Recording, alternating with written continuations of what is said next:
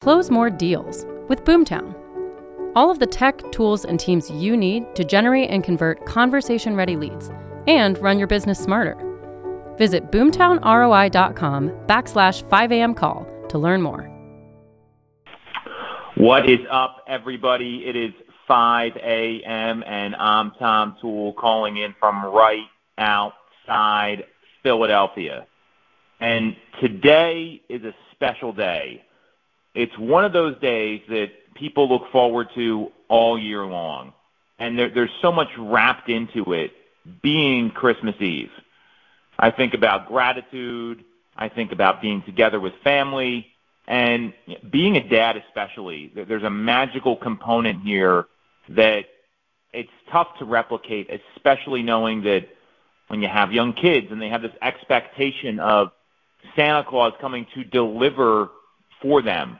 And there's a little pressure on these holidays. If you ever look at National Lampoon's Christmas Vacation, the whole premise was Clark wanted to deliver a fun old-fashioned family Christmas. And when I think about that, and I think about all the businesses that we run, and the reason that we're up at this hour on this day to go execute when our competition is sleeping, and I think about delivery or a promise. And when it comes to our business, that comes out as, as a brand promise. And a brand promise, it should create some sort of uniqueness to your business.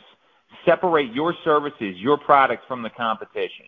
It should make customers feel comfortable with what you're doing and build long-term loyalty. And, and really that, that delivery, that promise, just like Santa Claus has this unspoken promise with all the kids out there, it's a key element for building relationships with prospects and with customers and with the people that work in your organization. Anywhere in between, there's there's some sort of B2B or B2C relationship there. And you know, the smallest businesses can be successful in creating that brand promise. So when I think about this, there's really going to be six key steps to creating or evaluating your current brand promise. So it's either creating a new one or, or evaluating your own. The first is that you want to focus on your audience.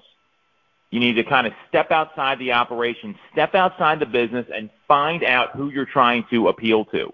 What type of brand promise are going to appeal to your prospects, your customers, the employees you're trying to attract, the people you want to attract to your organization? And when you get clear on that, then you can determine how you want to message it.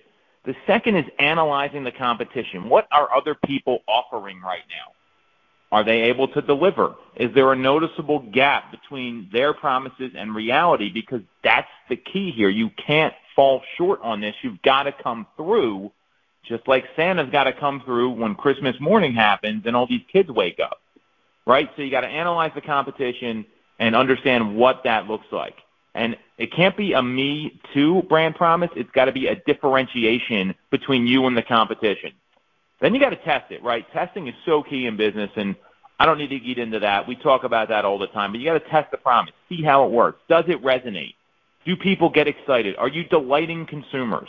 Are you delighting the people that work for you? That's how you test it because you got to deliver regardless of how you position your business in the market. The fourth is training your, your organization or your team, and that could be your affiliates you work with, your vendors you refer out. People in your organization doesn't matter. Again, this is for everybody here, the individual agent, the team, everyone in between, the team member, doesn't matter. And you've got to train your team before launching this because they're going to be expected to live up to this promise.